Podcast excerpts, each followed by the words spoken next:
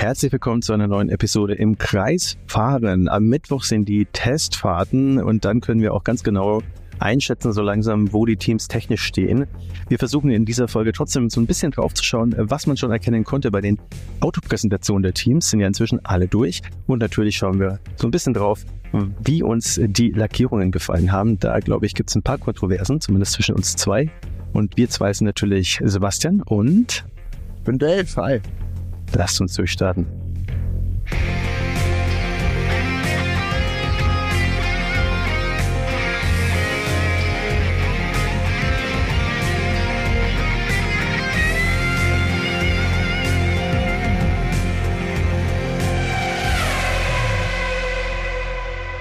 Ja, Dave, es ist einiges los gewesen in den letzten Wochen. Wir haben alle Teampräsentationen angeschaut, fleißig wie wir sind, und äh, werden uns jetzt mal so ein bisschen ansehen, wie gesagt, äh, was man schon erspähen konnte an Neuerungen technischen. Frontflügel, Heckflügel, Seitenkästen sind ja so die äh, Hauptkandidaten gewesen. Äh, Pushrods, Pullrods sind auch so Hashtags, äh, die man benutzen kann. Aber ich würde sagen, äh, wir reden so ein bisschen vielleicht grundsätzlich mal was allgemeine Trends sind. Und da hast du einiges erspäht oder vielleicht auch einiges nicht erspäht. Und zwar Stichwort wenig Lack bei einem Großteil der Teams. Was hat es damit auf sich? Ja, also man konnte schon über alle Präsentationen hinweg so den ein oder anderen Trend erkennen. Ähm, ja, Carbon. Carbon war auf jeden Fall einer der Trends dieser ja, Präsentationen. Die allermeisten Teams fahren mit relativ wenig Lack auf ihren Autos. Das hat natürlich Gründe.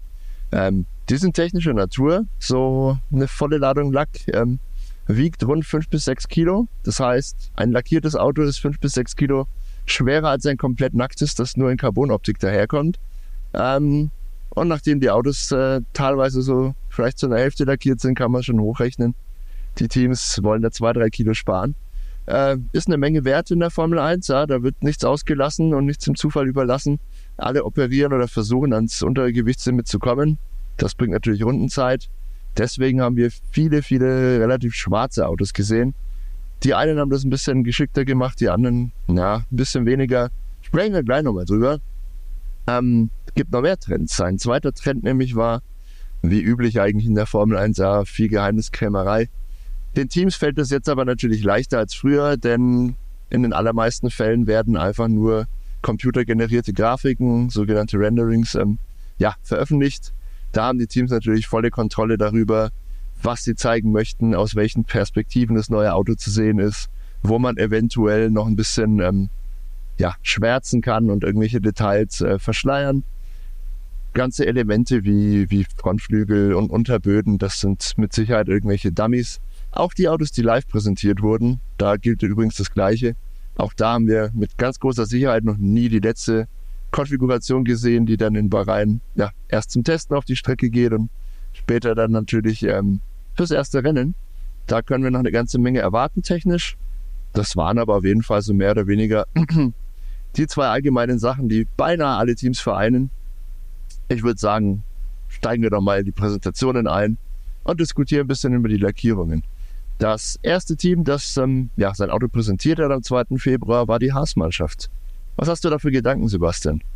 Ja, das war eine sehr kurze Präsentation. Das war dadurch, dass die erste Präsentation war, äh, hatte ich mich äh, besonders darauf gefreut. Nach der Winterpause endlich fängt es dann wieder an und äh, das wurde ja im Livestream gezeigt. Ich habe auf YouTube zugeschaltet und irgendwie, äh, ja, erstmal gab es so ein paar Probleme. Ähm, hatte ich dann auch im Chat gesehen, irgendwie, ich, bei den meisten hat es, glaube ich, geholfen, dann einfach nur nochmal das Browserfenster neu zu starten. Und bei mir war es dann so, äh, ich habe dann die letzten Sekunden der Präsentation gesehen und dann war es rum und dann dachte ich mir so, okay, was ist denn hier los, weil ich das nicht gewohnt war. Also letztes Jahr waren ja die Präsentationen zum Großteil wesentlich länger. Und äh, dieses Jahr, das können wir ja schon sagen, äh, haben die meisten einfach so ein kurzes Video rausgehauen. Ähm, es gab äh, vor allem auch nicht so lange und ausgiebige Präsentationen, wie es jetzt zum Beispiel im Extremfall Ferrari gemacht hat letztes Jahr. Auch die äh, haben dann im Haarstyle sozusagen einfach nur ein kurzes Video rausgehauen. Aber bei Haas war halt noch dazu, das Auto sah relativ nah an dem aus, was 23 gezeigt worden ist. Ähm, es war natürlich ein, was heißt natürlich, es war ein reines Rendering, es war nicht mal ein Showcar, das sie gezeigt haben, also es war einfach eine Computeranimation. Und äh, das war dann schon ein ganz klein wenig enttäuschend, muss man sagen. Auf der anderen Seite ist natürlich äh, Haas eins der Teams, die am unteren Ende sozusagen der des Budgets operieren. Äh, da muss man natürlich dann äh, bewusst auch nochmal rausschauen, was man da zu Marketingzwecken überhaupt ausgibt, weil äh, so eine Riesenpräsentation, wie gesagt, wie das Stichwort Ferrari oder wie es auch Mercedes aufgemacht hat, die kostet natürlich auch ein mhm. Heidengeld und ich glaube, äh, alle Teams sind äh, diese Saison ein bisschen kostenbewusster unterwegs gewesen. Also so viel schon mal dazu. Ach, ja, äh, was wir natürlich wissen, ist, äh, dass wir jetzt nicht mehr Günter Steine haben als Teamchef oder Teamleitung, sondern Ayo, Ayako Komatsu. Und äh, der hat äh, gleich mal ausgeholt, um Erwartungen zu bremsen. Ich glaube, die Erwartungen sind sowieso nicht die allergrößten. Mhm. Äh, aber ja. ja. da wird sofort Erwartungsmanagement äh, betrieben. Ist dir irgendwas Besonderes aufgefallen? Am, am VF24 heißt er ja, der neue Bolide. Ähm, mhm. was, man, was man sagen kann, ist, ähm, ja. orientiert sich so ein bisschen am Red Bull, aber das ist ja nichts Neues. Ne? Also das versuchen die meisten. Am Red Bull des letzten Jahres, muss man sagen. Genau, ja. Also was man so sehen konnte, war tatsächlich ziemlich unspektakulär insgesamt. Also sowohl die Präsentation an sich als auch hm, das Auto, wie es in der Form, wie es gezeigt wurde, einfach. Das ist noch so ein dritter Trend, ein allgemeiner, dass die meisten anderen Teams sich am Vorjahres Red Bull orientieren, was das Design angeht, was die aerodynamischen Lösungen angeht. Ähm, ja, so auch Haas, ja. Wir erkennen da an den Sidepods, sofern die denn so bleiben, davon gehe ich jetzt mal aus, äh, ja, diese Rampe, die nach hinten ein bisschen abfällt. Die Kühleinlässe werden ein bisschen schmaler. Äh, hier und da so ein paar Kleinigkeiten. Hm, aber ja, wie das am Ende dann wirklich auf der Strecke aussieht und ob es natürlich annähernd so schnell ist wie der Red Bull, ähm, wage ich zu bezweifeln. und würde ihn auch nichts bringen. Der Red Bull ist ja ein ganz anderes Pferd vorgedrungen, aber da kommen wir am Ende dieser Episode. Ja, da gibt es auch einige interessante Dinge zu sprechen, genau. Aber eine Sache kann ich dir definitiv, schon mal sagen, und zwar, äh, äh, was definitiv sich geändert hat, äh, was hoffentlich äh, Haas, äh, also aus Sicht von Haas natürlich, weiterbringen wird, äh, ist, dass sie die Hinterachse geändert haben. Die kommt jetzt äh, von Ferrari und äh, sie haben natürlich stark am Thema Reifenverschleiß, nicht zuletzt eben mit der neuen Hinterachse, die sie jetzt haben, gearbeitet. Ob das jetzt was bringt, das muss man natürlich erstmal sehen. Aber ähm, was Haas natürlich Hoffnung macht, die waren ja im Qualifying schon oft vorne dabei. Also so ein Hülkenberg, der hat es regelmäßig irgendwie in die Top Ten geschafft äh, im, in, in, der Qualifikation. Und äh, der springende Punkt war dann die, die, die Rennleistung. Die ersten Runden, die hat er dann vielleicht noch sich ein bisschen wehren können. Und dann ist es halt bergab gegangen mit dem Reifenverschleiß. Und wenn sie das in den Griff bekommen und äh, im Vergleich zu den anderen jetzt nicht zu weit zurückfallen mit der Leistungsfähigkeit, dann kann es schon ein gutes Jahr für Haas werden. Äh, denn so schlecht, wie sie gemacht werden, sind sie dann doch nicht. Ne? Also beziehungsweise es fehlt halt nicht so wahnsinnig viel im Zweifelsfall. Große Unbekannte ist natürlich, wie die anderen gearbeitet haben, aber das werden wir demnächst wissen. Aber so viel können wir schon mal zum Haas sagen.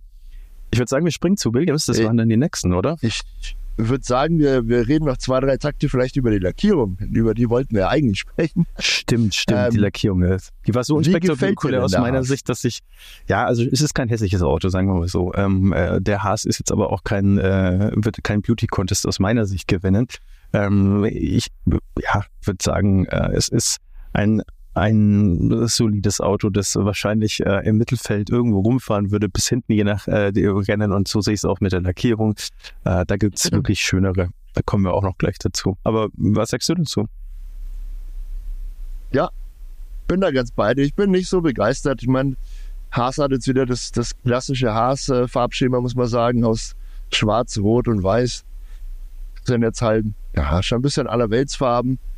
die Gewichtung, so wie die aus, aussehen und äh, ja, im Auto montiert sind, ja, schreit einen jetzt nicht an, das ist jetzt nicht super sexy. Man erkennt immerhin mh, hm, an, an der Mischung aus Rot und Schwarz, dass es kein Ferrari ist, sondern eben der Haas. Kann in, in dem einen oder anderen, in einer anderen schnellen Kameraeinstellung mal wichtig sein. Aber und in, ist es ja, genug Weiß dabei. ist eine ganz um solide Arbeit. Ja, genau. Es ist genug Weiß dabei, um auch äh, gegen den ja, doch relativ äh, großen Block der recht dunklen Autos dann noch anzukämpfen. Also ein Haas erkennt man, glaube ich, ganz gut in dem Grid. Ja, das kriegt man schon hin, aber ja, begeistert bin ich jetzt nicht. Es ist ein ganz, ganz solides Auto. Sowohl technisch als auch optisch. Ähm, geht sicher schöner, geht sicher besser. Ähm, da sprechen wir jetzt drüber, denn das zweite Team, das ähm, sein Auto präsentiert hat, war am 5. Februar, ein paar Tage später nur, äh, sauber, wie wir ja beschlossen haben, sie zu nennen. Nicht Steak F1 Team Kick sauber, sondern einfach nur sauber. Was sagst du denn dazu? Ja, die haben am gleichen Tag wie Williams, zu denen ich eigentlich springen wollte, aber ja, lass uns bei sauber erstmal bleiben. Ah. Steak F1, ja, wie sie jetzt inzwischen heißen, Steak F1 Kick sauber. Die haben, äh, wie Williams auch am 5. Februar präsentiert, äh, in London war es bei Sauber, in Williams, äh, in New York war es bei Williams. Äh, und da war schon was los. Also ich finde, äh, die Lackierung, die äh, ist ja erstmal sehr spektakulär. Also zwar sehr wie schwarz, aber halt diese giftgrünen Akzente, die haben vor allem auch auf den, beim Showcar und auf den Renderings auch sehr aggressiv mit so einem, so einem Metallic-Effekt fast schon äh, sind die rübergekommen. Also das hat mir schon sehr getaugt. Das taugt mir auch weiterhin, auch wenn viele sagen, ah, es ist so, sieht so nach äh, ähm, ich weiß schon gar nicht, wie der Karrieremodus bei F123 heißt, aber äh, da haben viele gesagt, das sah irgendwie also Videogame hier aus, wie so ein generisches Karriereteam irgendwie.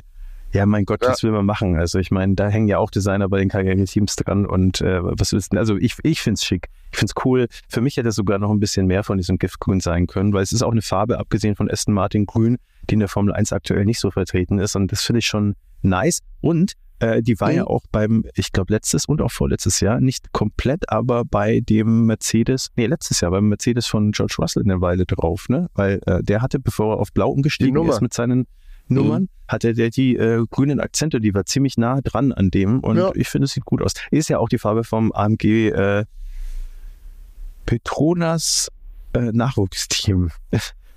von, Na, ja sind, also das, das hat auch so ein ähnliches Giftgrün. Aber ähm, damit habe ich jetzt genug mit der Lackierung geredet. Äh, kommen wir doch mal so ein bisschen auf äh, die Präsentation, auf das Team selber. Mhm.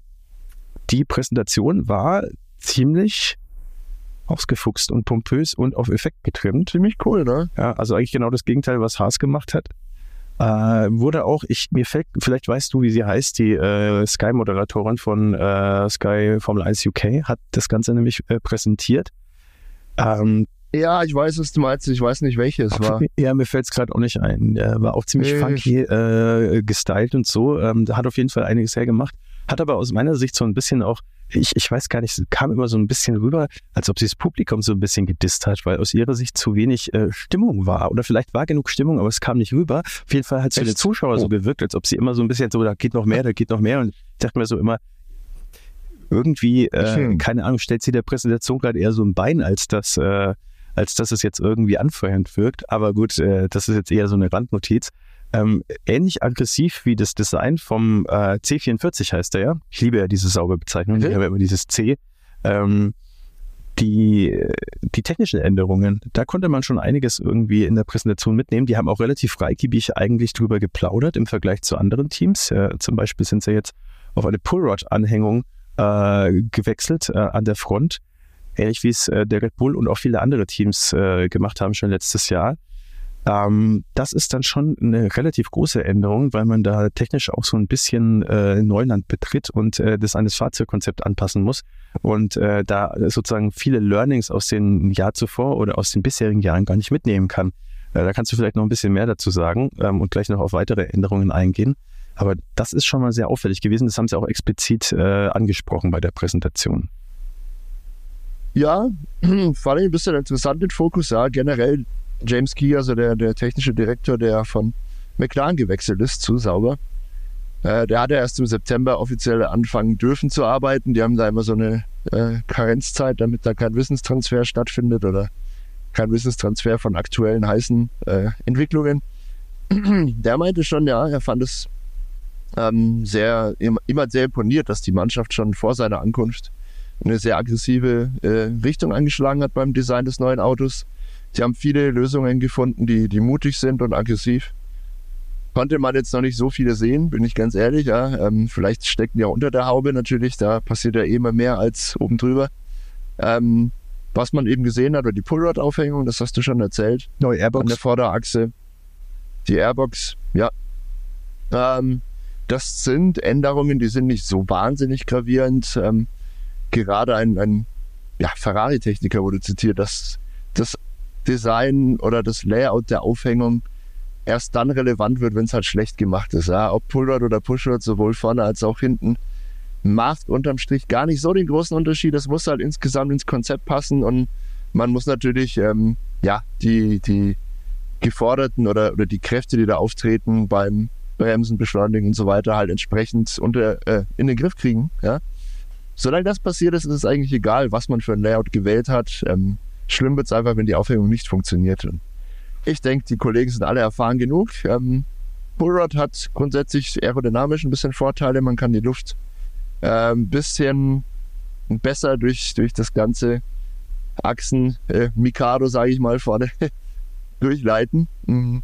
Und wenn ihnen das gelingt und die Richtung, in die äh, der Wind, die Luft in die Richtung geht, in die sie halt wollen, dann ist da viel geholfen. Ja? Wird interessant sein. Aber ich glaube, das ist nicht der große Gamechanger. Ähm, da gibt's andere Lösungen, die werden wir wahrscheinlich beim Test erstmal sehen und vielleicht dann beim Rennen natürlich. Äh, da hat James Key dann natürlich so richtig seine Hand drauf. In die Entwicklung dieses Autos war jetzt so ein bisschen involviert nur. Ist relativ spät gekommen, also genau, ja. Genau, im September, sage ich ja. Ja. Da stand natürlich das Grundkonzept schon. Also ich meine Ja. nur für die, die halt äh, jetzt äh, denken, okay, der hatte jetzt ja viel Zeit seit September, also das Auto ist ja schon länger in. Entwicklung und da kann man nur bedingt noch irgendwie einwirken. Also so richtig durchschlagen wird es dann erst 2025 wahrscheinlich Genau. sein. Äh, genau. Zwei, drei Takte zur Lackierung würde ich noch sagen und dann können wir, glaube ich, zu Williams auch schon. Ähm, ja, äh, sauber ist die, eines dieser Autos, die sehr viel Schwarzanteil haben, wo es aber wirklich gut wirkt. Wie du gesagt hast, ähm, das Neongrün, was sie da verwenden als Kontrastfarbe, ist schon ziemlich spektakulär. Ich glaube in der Form auch ähm, relativ einmalig. Man wird die sauber gut erkennen auf jeden Fall. Glaube nur, ich bin mir nicht sicher, wie es bei Tageslicht wirkt. Also die Präsentation war ja natürlich in einem geschlossenen Raum, der war relativ dunkel gehalten. Man hat da schon mit Spotlights gearbeitet und da bestimmte Details natürlich äh, ja betont. Ja. Wie es dann bei Tageslicht aussieht und in der Fernsehkamera, muss man gucken.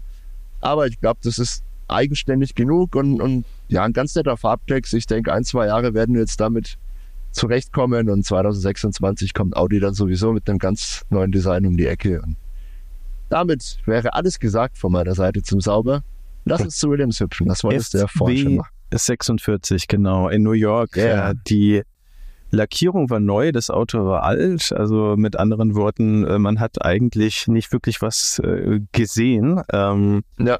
Und äh, da kann man wirklich wenig dazu sagen. Also ähm, Williams ist so die große Unbekannte gerade. Ähm, wahnsinnig viel äh, kann ich jetzt persönlich überhaupt nicht äh, an Worten dazu verlieren. Also ähm, was ich sagen kann, ist, dass die Lackierung mir sehr gut gefällt.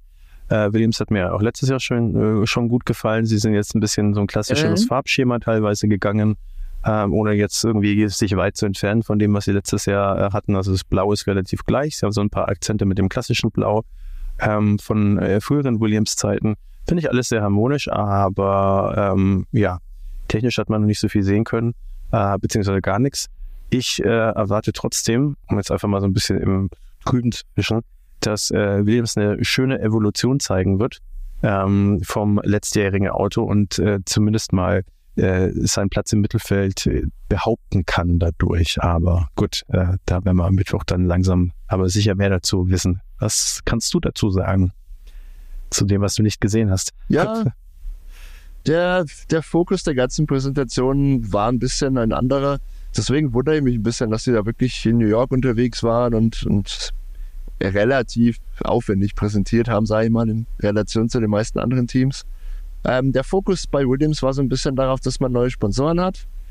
Der Großsponsor Komatsu ist jetzt äh, prominent auf dem Auto zu sehen. Und ja, das ist tatsächlich äh, der gleiche japanische Nachname wie, wie der Teamchef von, von Haas jetzt, Ayao Komatsu. Der Und natürlich nicht Sponsor ist bei Williams. Nein, natürlich nicht. Also. Komatsu ist eine, eine sehr renommierte, langlebige Firma, die machen riesige Baumaschinen und allerlei Zubehör, so, keine Ahnung, es gibt so riesige äh, Bagger, glaube ich, und, und dergleichen. Also ist eine renommierte Firma, hat auch schon mal mit Williams zusammengearbeitet übrigens.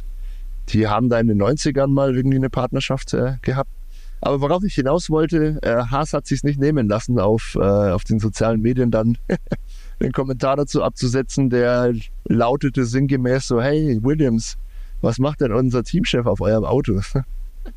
Das war ziemlich lustig. Ah, Da war das Ähm, äh, hat natürlich nichts miteinander zu tun, ja. Social Media Team aufmerksam. Ja.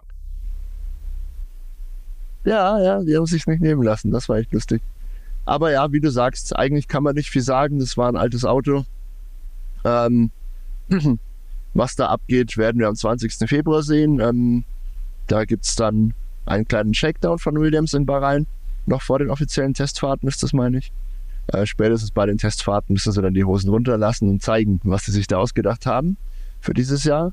Ich bin auch guter Dinge, ganz ähnlich wie du. Ich denke, Williams äh, ist auf dem Weg nach vorne. James Waltz macht einen super Job und ja, sammelt und bündelt alle Kräfte, die da vorhanden sind in der Mannschaft. Äh, ist auch sehr traditionsbewusst, das ist mir sehr sympathisch. Er ist sich ja, der Marke Williams sehr bewusst und, und will die Tradition pflegen. Würde da, glaube ich, einen Teufel tun, ähm, die Namensrechte mit irgendwelchen Sponsoren zu verschandeln, wie das andere gemacht haben. Hut ab dafür. Ähm, und zur Lackierung kann ich noch zwei, drei Sachen sagen. Da bin ich ganz ähnlich äh, wie du auch der Meinung, dass das einfach äh, eine sehr ausgewogene, sehr elegante Lösung ist. Viel Blau, auch viel Schwarz, aber das viele Schwarz fällt gar nicht so auf, glaube ich, in dem Kontext, weil die dunklen Blautöne da auch irgendwie mit durchscheinen und das Auge wählt noch irgendwas dunkelblau, was eigentlich vielleicht schon schwarz ist. Haben sie clever gemacht. Äh, sehr schönes, ja, traditionsbewusstes, unauffälliges ähm, Auto. Hoffen wir, dass es schnell ist. Und damit ab zu Alpine. Genau, dann kommen wir auch ganz schnell zu Alpine A524, A524, wie auch immer, klingt fast wie ein Flugzeug, aber äh, ist der neue Alpine und der wurde in Enstone enthüllt und war anders als bei vielen anderen Teams tatsächlich äh, schon das, ja, ich würde jetzt nicht sagen finale Auto, das wissen wir noch nicht, aber es war auf jeden Fall das neue Auto. Also das konnte man sehen. Ein echtes Auto auf jeden Fall, Ein echtes Auto, genau.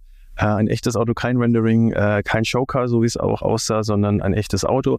Und äh, es gab äh, relativ vorsichtige Änderungen. Also es, äh, allzu viel ist tatsächlich auch da jetzt, also es ist keine Revolution, sag mal so, ne? Allzu viel ist da jetzt auch nicht passiert im Vergleich zu dem, was bei manch anderen Teams gezeigt wurde. Ähm, es äh, ist auch bei äh, Alpine, das heißt auch eigentlich nur bei Alpine, äh, inzwischen so ein bisschen Tradition, äh, zwei Lackierungen äh, zu haben. Einmal eine mit mehr mhm. Pink-Anteil, die wird dieses Jahr sogar bei acht Rennen eingesetzt, also äh, mehr als letztes Jahr. Und dann sozusagen die klassische Lackierung, die dann weniger Pink, sehr wenig Pink und vorwiegend Blau einsetzt. Auch bei Alpine ist sehr viel Schwarz äh, inzwischen in die Lackierung mit eingeflossen, beziehungsweise eben in die Nichtlackierung. Äh, Stichwort Carbon, Stichwort äh, Gewichtseinsparung hatten wir ja eingangs schon erwähnt. Und äh, ja, Ansonsten kann man sagen, technisch Hinterradaufhängung ist äh, neu und die äh, Sidepods und die Kühleinlässe sind auch überarbeitet worden. Das hat man jetzt auf jeden Fall schon sehen können. Und äh, wie schätzt du es ein? also, Style einfach, ne? Genau, also eine relativ vorsichtige Weiterentwicklung. Ja, also technisch, was man sehen konnte, geht auf jeden Fall stark in die Richtung Red Bull, äh, Vorjahres Red Bull. Da hat man versucht, einfach Lösungen, naja, zu kopieren, zu in, eigen zu interpretieren und aufs eigene aerodynamische Konzept irgendwie zu münzen, ganz klar. Die Hinterradaufhängung, die du angesprochen hast, ist natürlich ein Element, das äh, wichtig ist für den Alpin. Da ja, war eines der Probleme grundsätzlich ein bisschen Traktion und, langsame Kurven. Das versucht man dadurch jetzt zu beheben. Bin mir aber sicher, da kommt auch noch mehr. Da werden wir auch noch ein paar aggressivere und, und kreativere Lösungen sehen. Werden wir sehen müssen, weil so wie mir das Auto jetzt, Stand jetzt einfach scheint, ist es zu konservativ, als dass es vielleicht irgendwie, ja, vorne mit, mitfahren könnte. Und das muss ja der Anspruch sein für Alpine. Die sind ja auch nicht ganz glücklich mit ihrem, ja, Dasein im Niemandsland des Mittelfelds irgendwie. Die wollen natürlich nach vorne. Ja, bin gespannt, wie das mit dieser Struktur, die sie jetzt haben, auch funktionieren wird. Wir erinnern uns ja an letztes Jahr, da wurde ja mitten in der Saison ziemlich böse aufgeräumt. Da kehrte der Besen mal in der Führungsetage durch. Und ja, viele, viele altgediente oder viele kompetente Führungskräfte wurden aussortiert. Stießen uns damit schon ein bisschen sauer auf. Finde ich auch nach wie vor eine unglückliche Lösung. Auch, dass äh, Bruno Fameur, der jetzige Teamchef, eigentlich nur eine Zwischenlösung ist, nach wie vor. Ich glaube, er ist mittlerweile zwar offiziell Teamchef, aber er kam ja. erstmal als Zwischenlösung, als Interimschef. Ja, also es wurde inzwischen gesagt, dass dann eben diese Saison keine Zwischenlösung mehr ist, sondern halt bleibt diese Saison, aber ja, ja. perspektivisch muss man naja, halt schauen und ja, also. So, so richtig, richtig äh, durchdacht wirkt das nicht, aber Da sind die Kollegen ja ein bisschen bekannt dafür, dass da immer Chaos herrscht in der Führungsriege. Da kann auch selbst Alain Prost als Franzose noch viele Lieder von singen, wie das, wie das da läuft. Bisschen schade. Was ich cool fand an der Präsentation ist, ähm, Alpine hat nicht nur den Formel-1-Wagen präsentiert, sondern gleichzeitig auch ihr Hypercar, das in der WC antreten wird dieses Jahr. Da ist Alpine ja offiziell auch als, als Hersteller werkseitig dabei. Einer der Piloten ist natürlich Mick Schumacher, wie wir wissen. Der war auch zugegen bei der Präsentation. Das war so eine coole, coole Note. Ähm, das, die Verbindung ja, von, von Formel 1 und WEC auch direkt in der Präsentation fand ich sehr cool. Ja, sehr angenehmer Touch so. Dass die Kollegen jetzt wieder zwei Lackierungen in der Formel 1 einsetzen, äh, ja, bin ich nach wie vor kein Fan davon. Der Hintergrund ist natürlich klar, der Großsponsor BWT, dessen ähm, ja, Branding ist ja hauptsächlich in Pink gehalten. Und die wollen halt zumindest bei einigen Rennen, dieses Jahr sind sogar acht Rennen, ja. Letztes Jahr waren es noch drei. Bei acht Rennen werden wir jetzt diese pinke Variante sehen, damit der Großsponsor BWT auch sagen kann, hey, guck mal, das ganze Geld, das wir da reinpumpen, fließt auch dahin, dass wir mit unserer Hausfarbe wahrgenommen werden bei acht Rennen. Ob denn das so, warum das denen so wichtig ist, keine Ahnung. Das ist ein riesiges BWT auf allen relevanten Bauteilen des Autos nicht genügt. Ja, mai, sei es drum. Ähm, gelungen finde ich aber weder die blaue noch die pinke Lackierung, muss ich leider gestehen. Der Anteil von, von Schwarz ist mir da wirklich viel zu hoch. Das sind da wirklich ganz wenige Farbkleckse nur zu sehen. Ähm, abseits der Sponsoren-Logos, also der Schrift eigentlich. Oh, ja, hätte man schöner lösen können. Ich denke aber, die Ingenieure waren dagegen. Die wollten unbedingt viel Gewicht sparen, deswegen kommt der Alpine jetzt überwiegend schwarz daher. Die einzige Farbe, die man so richtig sehen kann, ist, wenn man von oben aufs Auto drauf schaut. Da kommen die Farbtext, also die Motorabdeckung ist ja, ist ja, ja, blau, äh, blau oder pink eben dann eingefärbt. Da sind so schöne geometrische Formen sogar drauf. Das sieht an sich sehr gut aus. Es ist aber nur viel zu wenig davon und von oben sieht man so ein Formel-1-Auto jetzt leider auch selten in, in der TV-Übertragung. Ja. Ah, bin so semi-begeistert davon, aber solange das Auto schnell ist, und das wünschen wir den Kollegen natürlich, ähm, ist das alles irrelevant. Damit habe ich alles gesagt ja. zu Alpine, was ich sagen wollte. Kommen wir zu Visa Red Bull, Visa Cash App Red Bull. V-Carb 01. Bulls, bitte. Racing, Racing Bulls. Bulls. ja. Ich sage immer Red Bull. Ja, das ist ja auch immer so eine, so eine Sache, so das Feigenblatt sozusagen, dann, dann nochmal irgendwie äh, zu sagen, das sind dann die Racing Bulls, ja. Äh, aber wenigstens hat man da dann immer, ne, ähnlich wie bei Red Bull Leipzig, heißt ja Rasenballsport Leipzig, äh, sich die ja, Mühe gemacht, genau. da das Ganze so ein bisschen kompatibler mit dem Sport zu machen, was ich ja eigentlich ganz sympathisch äh, finde, äh, dass Red Bull das äh, versucht, ah, ja. aber hier hat man es halt äh, nicht mehr wirklich versucht, weil äh, da ist es mir dann doch lieber dann äh, wie bei Alpine ein bisschen mehr äh, vom Sponsor drauf zu äh, kleistern in den Farben, statt halt das komplette Team irgendwie so zu benennen. Wie dem auch sei, äh, es ja. war in Las oh, Vegas ja. am 8. Februar, als äh, der V-Carb 01 das Licht der Welt erblicken durfte. Und äh, man muss aber trotzdem sagen, äh, das ganze Ding äh, hat mir insofern mit am besten gefallen, weil die Präsentation wirklich schick war. Also ähm, die hatten da so ein bisschen äh, Yuki Tsunoda und Daniel Ricciardo so ein bisschen als Astronauten fast schon dargestellt und äh, das Auto sehr, sehr schön präsentiert. Das Auto selber ist auch mit eins der schönsten tatsächlich, auch wenn es so ein bisschen, ich habe es in einem vorherigen Post Podcast schon gesagt, äh, an so eine Red Bull-Dose erinnert, so von der Farbgebung her. Äh, aber ist wahrscheinlich die schönste Red Bull-Dose, die ich je gesehen habe. Also von daher ist das schon okay. ähm, äh, und äh, ja, was man aber sonst sagen kann, äh, ist relativ überschaubar, weil das Ganze war nämlich natürlich nicht irgendwie im Weltall gefilmt, sondern war äh, weitgehend computergeneriert. Was auch darin äh, resultiert, dass wir nicht so wahnsinnig viele Details von dem Auto sehen konnten weil bei so Computerbildern kannst du natürlich extrem ja. äh, gut sozusagen bestimmen, was man zeigt und was man nicht zeigt. Dann lässt du halt einfach Details weg oder machst halt mhm. gerade irgendwie so die Lichteffekte so, dass du halt nicht alles erkennen kannst. Was wir halt wissen, ist, äh, dass jetzt noch mehr äh, Red Bull-Teile aus übernommen werden als im letzten Jahr schon. Da hat man ja schon damit angefangen, Teile und Konzepte verstärkt zu übernehmen, was ja auch Sinn macht, damit das Team nicht so rumdümpelt hinten, wie es am Anfang 23er Saison irgendwie der Fall war. Und äh, ja, es gab auch so ein bisschen, äh, wie soll man sagen, im Vergleich zu letztem Jahr äh, Neuigkeiten in der, im Team, äh, im, in der Mannschaft. Also Franz Toast ist ja jetzt weg. Was gibt's äh, noch zu sagen in der Richtung?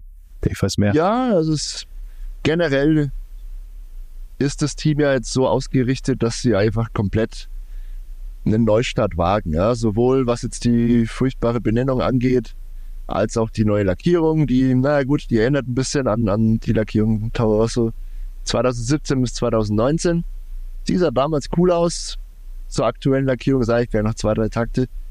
Ähm, aber der Relaunch des Teams zielt vor allem darauf ab, dass man jetzt anders wahrgenommen wird. Ja?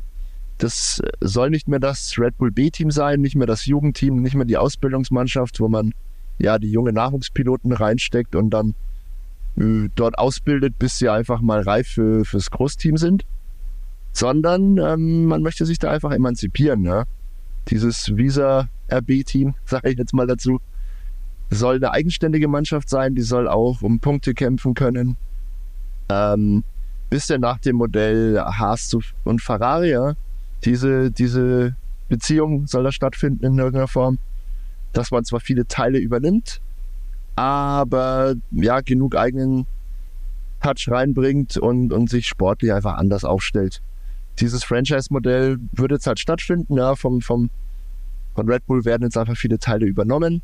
Das soll sportlich helfen, aber von der Ausrichtung her wird es eine eigenständige Mannschaft, die auch um Punkte mitkämpfen soll, um Rennsiege und so weiter. Ähm, und da gibt es neues Personal. Ja? Also die Führungsriege, du hast es schon angedeutet, Franz Toast ist weg. Dafür haben wir jetzt mit Peter Bayer und Laura Meckis eine Doppelspitze. Das sind beides sehr erfahrene Menschen, die das Team jetzt einfach führen sollen.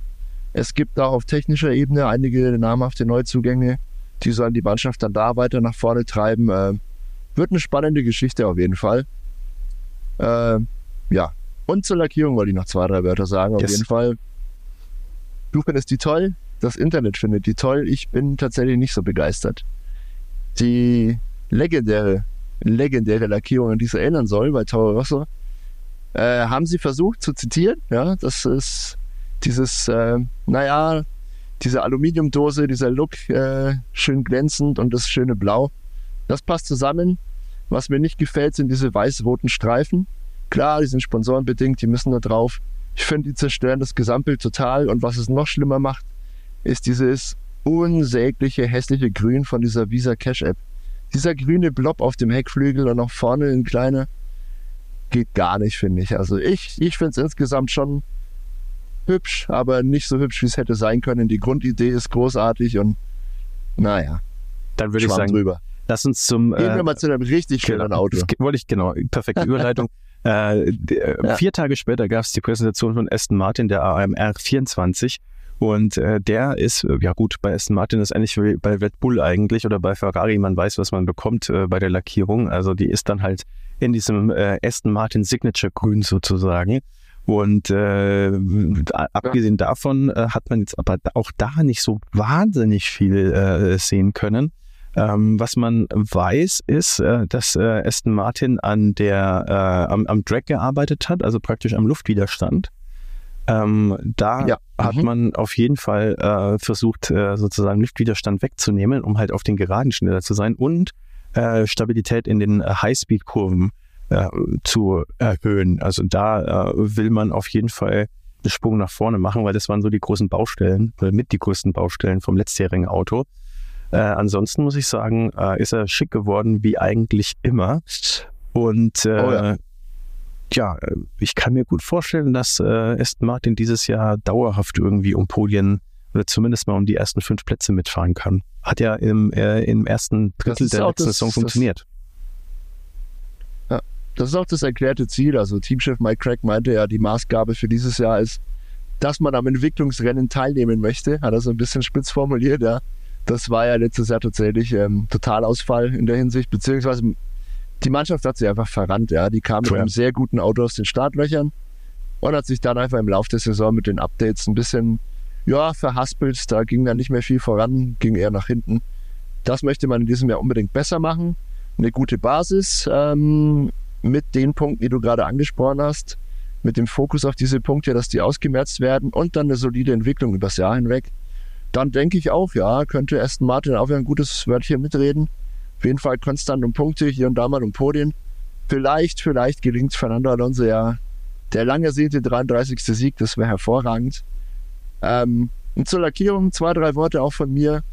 Will ich gar nicht viel zu sagen. Meiner Meinung nach ist das das schönste, eleganteste Auto in, Hm. in dem aktuellen Feld.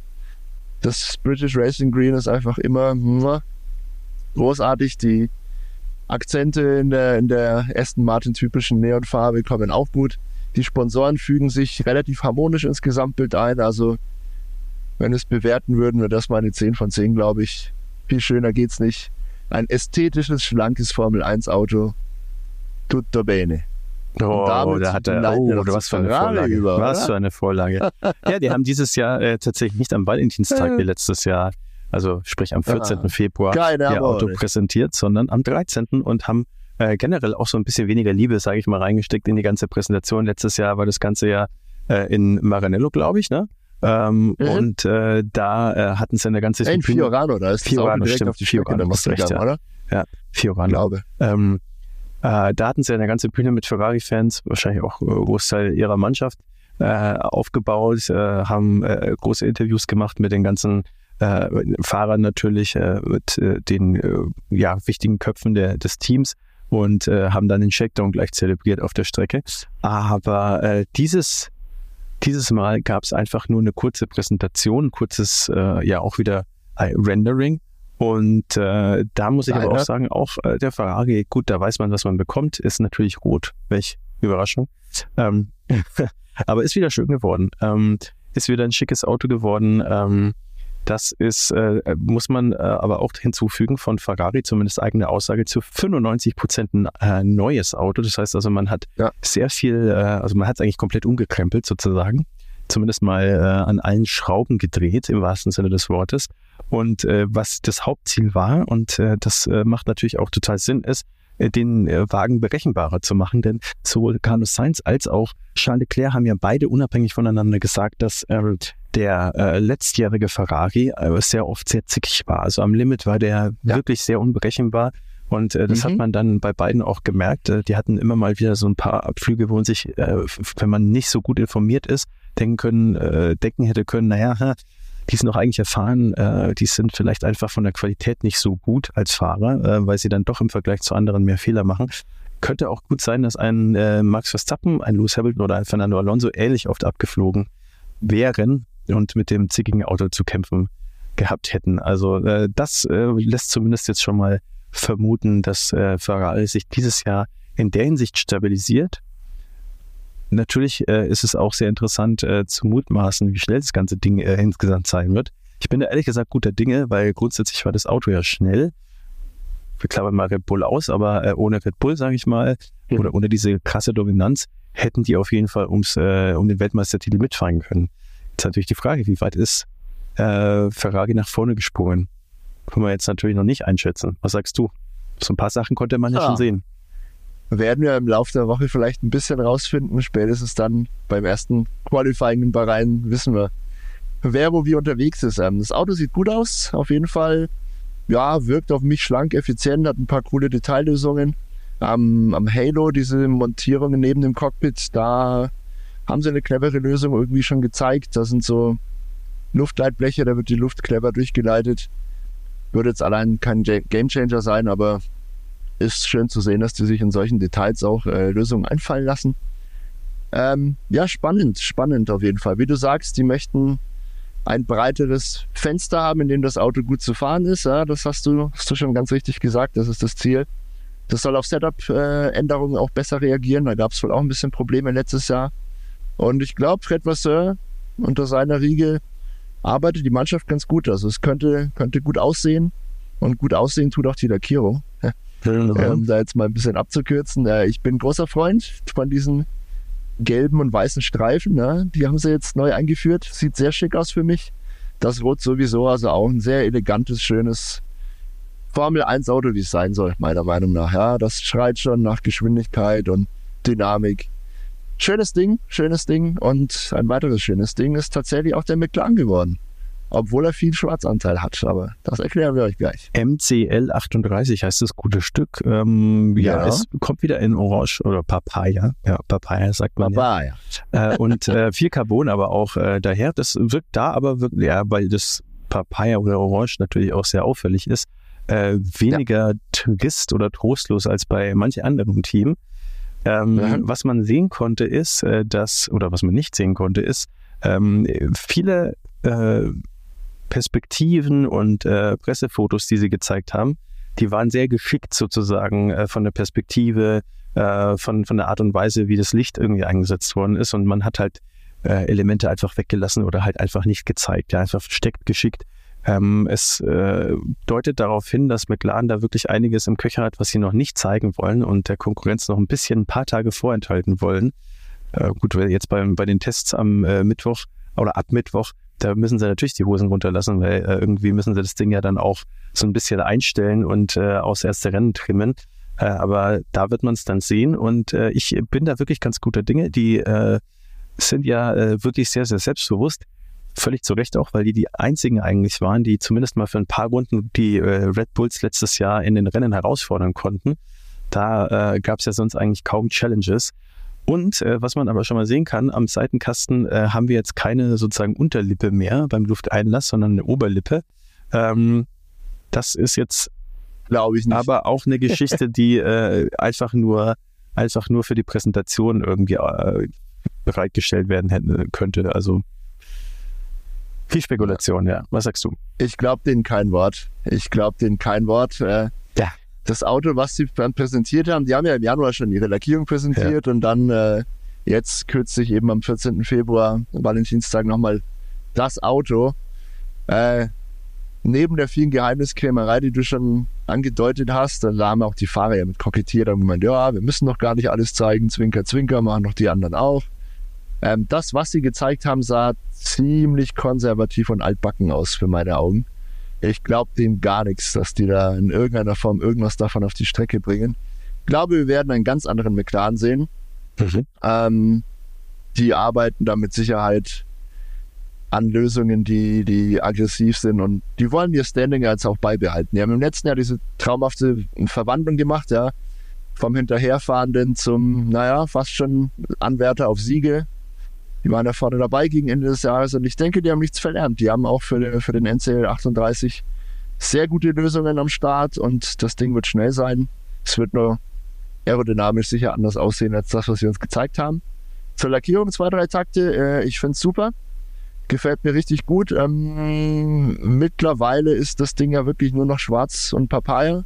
Zu großen Teilen. Die haben diese ganzen Blauakzente sukzessive ja rausgenommen und dieses Jahr sind, glaube ich, gar keine mehr dabei.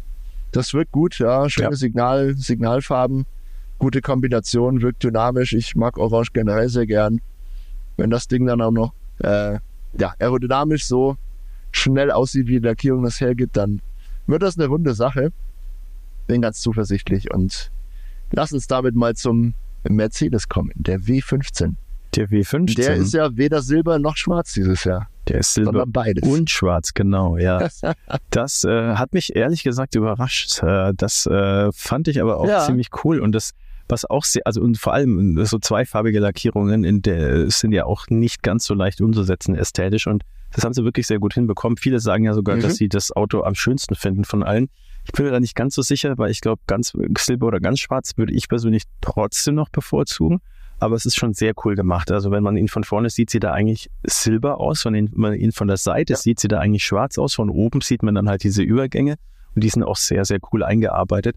Und man hat sogar noch so ein bisschen dieses Petronas Türkis drinnen. Ähm, also das äh, Ja. hat man wirklich sehr schön eingearbeitet. Und äh, so einen gemacht, roten ja. Klatscher noch irgendwie von Ineos auf der, vom Lufteinlass oben.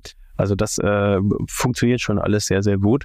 Aber was natürlich viel wichtiger ist, ist, ob das Auto endlich mal funktioniert, weil äh, in den letzten zwei Jahren hat man ja dieses Zero Side Pod Konzept erstmal äh, 22 komplett gefahren, was ja nicht so gut funktioniert hat. 23 dann nach ein paar Rennen schon äh, aufgegeben und äh, dann äh, Fortschritte gemacht. was auch nicht so gut funktioniert hat. Was aber insgesamt natürlich auch nicht so gut funktioniert Ja. hat, weil das grundsätzliche Konzept ja auf diesem Zero-Side-Punkt-Konzept aufgebaut hat. Und ähm, jetzt hat man mal von Grund auf sozusagen ohne diese Zero-Side-Punkt-Geschichte äh, gearbeitet und entwickelt. Und das verspricht jetzt äh, einen großen Sprung nach vorne. Ich erwarte auch einen großen Sprung nach vorne.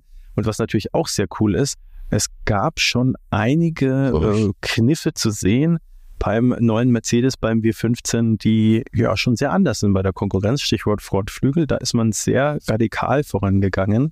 Und äh, ja, jetzt muss man mal schauen. Also ich meine, was man jetzt mal grundsätzlich auch sagen kann, es wird auch gleich bei Red Bull relevant, ähm, äh, die Teams durften ja bisher nur in Simulationen arbeiten. Also es ist nicht so wie früher, dass da den ganzen Winter getestet mhm. und auf der Strecke gefahren wird und dann kann man halt sagen, okay, dieses Teil funktioniert, dieses Teil funktioniert nicht.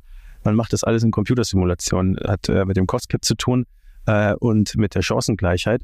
Und äh, ja, das äh, war ja so, dass dieses Zero-Side-Pod-Konzept von Mercedes in den Simulationen richtig gut funktioniert hat. Äh, also auch schon 22. Und äh, man hat ja nicht umsonst versucht, dann äh, das dann 23 sozusagen die Sachen, irgendwelche Gleichungen, die nicht funktioniert haben, irgendwie äh, auszubügeln und dann mathematisch das Ganze irgendwie so zu approachen, dass man sagt, okay, jetzt haben wir den Fehler gefunden. Man hat auch geglaubt, den Fehler gefunden zu haben und dann hat es auf der Strecke wieder nicht funktioniert. Ein drittes Jahr will man sich jetzt nicht leisten, deswegen geht man den klassischeren Weg. Was äh, kannst du sagen zu den Änderungen, die man bisher sehen konnte? Ja, wie die meisten anderen ähm, versuchen sie halt äh, viele Lösungen vom übermächtigen Red Bull zu kopieren. Was, was die Sideboard-Geometrie angeht und, und einige andere Lösungen genauso, ja. Auch die Motorabdeckung ist jetzt ein bisschen flacher. Ähm, der Frontflügel, den du angesprochen hast, der ist ziemlich cool. In den, äh, in den offiziellen Bildern, auf den offiziellen Bildern, in den Renderings haben sie halt einen sehr normalen konservativen Frontflügel gezeigt. Ähm, das Auto fuhr dann aber auch schon mal einen Shakedown, ich glaube in Silverstone. Ja. Und da sind ein paar Paparazzi-Fotos aufgetaucht, die auf einmal einen ganz anderen Frontflügel gezeigt haben. Das wird für alle Teams natürlich gelten. Ja. Die haben alle noch andere Lösungen parat, die wir noch nicht gesehen haben. Ähm, dieser Frontflügel am Mercedes, der dann gefahren wurde letztendlich, der hatte am obersten, das oberste Blatt am Frontflügel war, ging letztendlich nur über die halbe Breite. Mhm. Und die zweite Hälfte der Breite, da gibt's Regularien, dass die natürlich durchgängig sein müssen, die Flügelelemente. Das war dann letztendlich nur so ein ganz dünnes Röhrchen, das einfach die Mindestanforderungen der Regeln erfüllt hat und dieses Flügelelement mit der Nase verbunden hat. Also das müsst ihr mal, müsst ihr euch mal angucken, mal googeln, Frontflügel W15. Sieht funky aus, ist wohl ähm, regelkonform.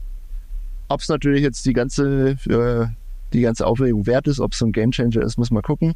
Die Idee ist natürlich, dadurch, dass man die Fläche des Frontflügels reduziert, klar senkt man den Abtrieb an der Front, äh, Vorderachse, aber es gelangt auch mehr Luft ähm, Richtung Venturi-Kanal, also Richtung diese, dieser Kanalöffnungen, die dann über den Unterboden äh, ja, Abtrieb generieren.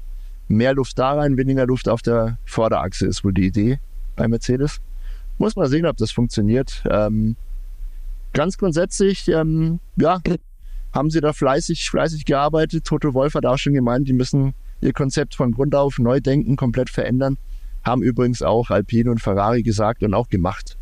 Also alle versuchen jetzt in irgendeiner Form ein neues Auto zu entwickeln, um Red Bull irgendwie Paroli bieten zu können, die ja seit zwei Jahren da erfolgreich Einsame fahren. Ja. Ja. Mhm. Die haben einfach mal äh, übermächtig viele Rennen gewonnen, seitdem die Reg Regeln jetzt in Kraft getreten sind. Und ja, diesem Ende, die, diesem, dieser Dominanz wollen alle Teams ein Ende bereiten. Ob es Mercedes gelingt, muss man gucken. Weiß ich jetzt nicht. Zur Lackierung zwei Takte noch. Ich finde es sehr clever gemacht. Der, die Mischung aus Silber und Schwarz finde ich sehr gelungen, wie du gesagt hast. Von vorne wirkt das Ding Silber, aus allen anderen Perspektiven überwiegend Schwarz. Für mich äh, stört nur das, das bisschen Rot, dieses Ineos Rot. Hm. Das ist ja oben am Lufteinlass und dann am Heckflügel und hier und da noch ein bisschen. Wenn man das herausnehmen würde, was der Sponsor natürlich nicht erlaubt, wäre es ein Träumchen. Aber auch so finde ich es ein sehr elegantes, schönes Auto. Und dann haben wir nur noch einen vor uns. Und das ist nicht nur schön, das ist revolutionär, muss man leider sagen, Red oder? Bull, ja, der RB20. Der Erzähl. Ja, ja ähm, die haben als letztes äh, Die haben einen rausgehauen auf jeden Fall. Die, genau, die haben als letztes präsentiert und haben äh, einen richtigen Knall sozusagen erzeugt. Also da gab es eine Schockwelle, kann man fast schon sagen, die durch die Medien, Formel 1 Medienwelt gegangen ist. Denn der äh, RB20, der hat äh, so ein paar Elemente aufgenommen vom, also es ist kein Zero-Side-Pod-Design, hm. aber es äh, geht so ein bisschen in die Richtung. Also die äh, Sidepods, die sind äh, relativ äh, zusammengestaucht oben und unten sozusagen und äh, haben vor allem auch vertikale Lufteinlässe, die man so eigentlich äh, seit den neuen Regularien nur von äh, Mercedes kennt. Die haben das äh, zugegebenermaßen äh, schon auf eine ganz andere Weise irgendwie umgesetzt, äh, wenn man sich das anschaut, also vor allem eben 22. Ähm, das war, äh, sah auch relativ zerklüftet aus bei Mercedes, muss man sagen, wenn man sich da das Auto nochmal ansieht. Und bei Red Bull sieht es jetzt wesentlich harmonischer aus und äh, Adrian Newey gilt ja nicht äh, ganz zu Unrecht als äh, einer der ganz großen Designgötter sozusagen der Formel 1. Wobei man auch sagen muss, auch er hat schon mal wirklich tief ins Klo gegriffen, mal äh, bei McLaren in der Zeit. Äh, da gab es ein Auto, mir fällt gerade nicht ein, ich glaube, es war die neun, nee, es war, glaube ich, die 2002er Saison, glaube ich, irgendwie sowas. Drei. Ähm, das für 2000, drei, okay, 2003. Dave weiß Bescheid. Da mhm. äh, hat das Auto von vorne bis hinten überhaupt nicht funktioniert und äh, da hat er dann auch äh, sich in einem Konzept verrannt. Und dieses Mal wird es halt sehr spannend, weil, ähm, wie gesagt, es ist ein paar Elementen vergleichbar mit dem Zero-Side-Konzept von Mercedes. Und das hat ja, wie gesagt, deswegen haben wir es auch so ausführlich besprochen wollen, sehr gut funktioniert auf dem Papier, beziehungsweise in Bits und Bytes in der Simulation. Und als das Ding dann auf die Strecke gegangen ist im Vergleich zu den anderen, äh, war es dann nicht mehr so glorreich. Man muss sagen, trotzdem hat es gereicht, um äh, in den Top 3 zu landen in den letzten zwei Jahren jeweils. Also ähm, ist ganz, ganz schlimm war es jetzt auch nicht. Äh, war keine komplett Gurke, aber es ist natürlich nicht der Anspruch von Mercedes, vor allem wenn man achtmal Konstrukteursweltmeister geworden ist hintereinander und siebenmal Formel. Äh, ja gut, das war, das ist Hamilton, fünf, fünfmal ist er es, glaube ich, geworden, ne, mit Mercedes. Das mir jetzt nochmal korrigieren, äh, wenn ich Blödsinn rede. Ja, genau. Also, aber es ist, es ist sehr erfolgreich äh, gewesen bisher, das Team, und das ist natürlich weit von dem entfernt, was man will. Red Bull könnte sich jetzt leisten, mal so eine, so eine Off-Saison irgendwie zu haben. Und man hat ja immer noch das Auto von letztem Jahr. Also wenn man da ein bisschen zurückrudert, ich glaube, dann ist man immer noch vorne dabei. Was sind so deine Eindrücke? ah, ich fand's brutal. Ich fand's richtig brutal, als sie das äh, gezeigt haben.